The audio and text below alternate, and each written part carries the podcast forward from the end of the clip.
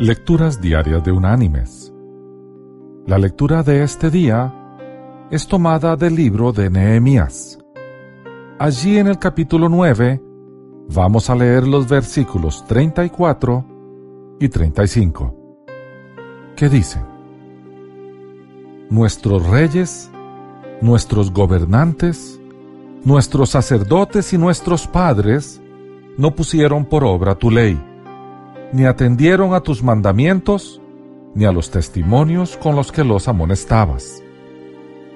Pero ellos en su reino, y en los muchos bienes que les diste, y en la tierra espaciosa y fértil que entregaste delante de ellos, no te sirvieron, ni se convirtieron de sus malas obras. Y la reflexión de hoy se llama La oración de George Washington. George Washington, el primer presidente de los Estados Unidos, envió una circular a los gobernadores de todos los estados.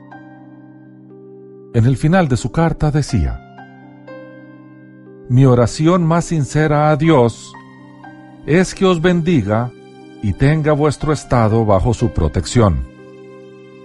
Que Él se digne inclinar el espíritu de los ciudadanos a la subordinación y obediencia al gobierno, y despertar un sentimiento de amor fraternal de los unos hacia los otros, y en particular para sus hermanos que han peleado en los campos de batalla.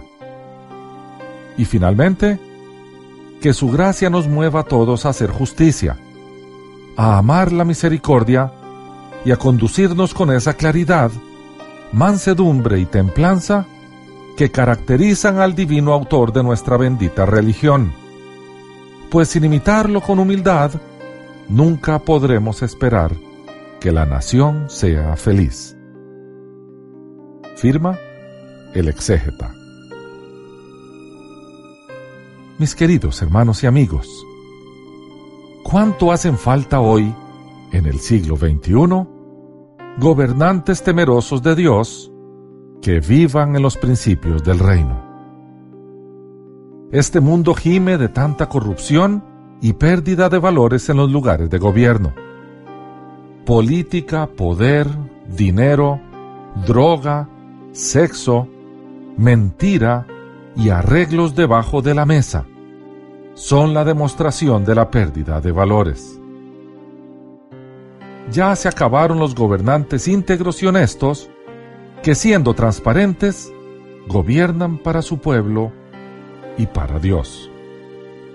A nosotros los creyentes nos queda dar el ejemplo de integridad y transparencia, viviendo nosotros bajo los principios del reino.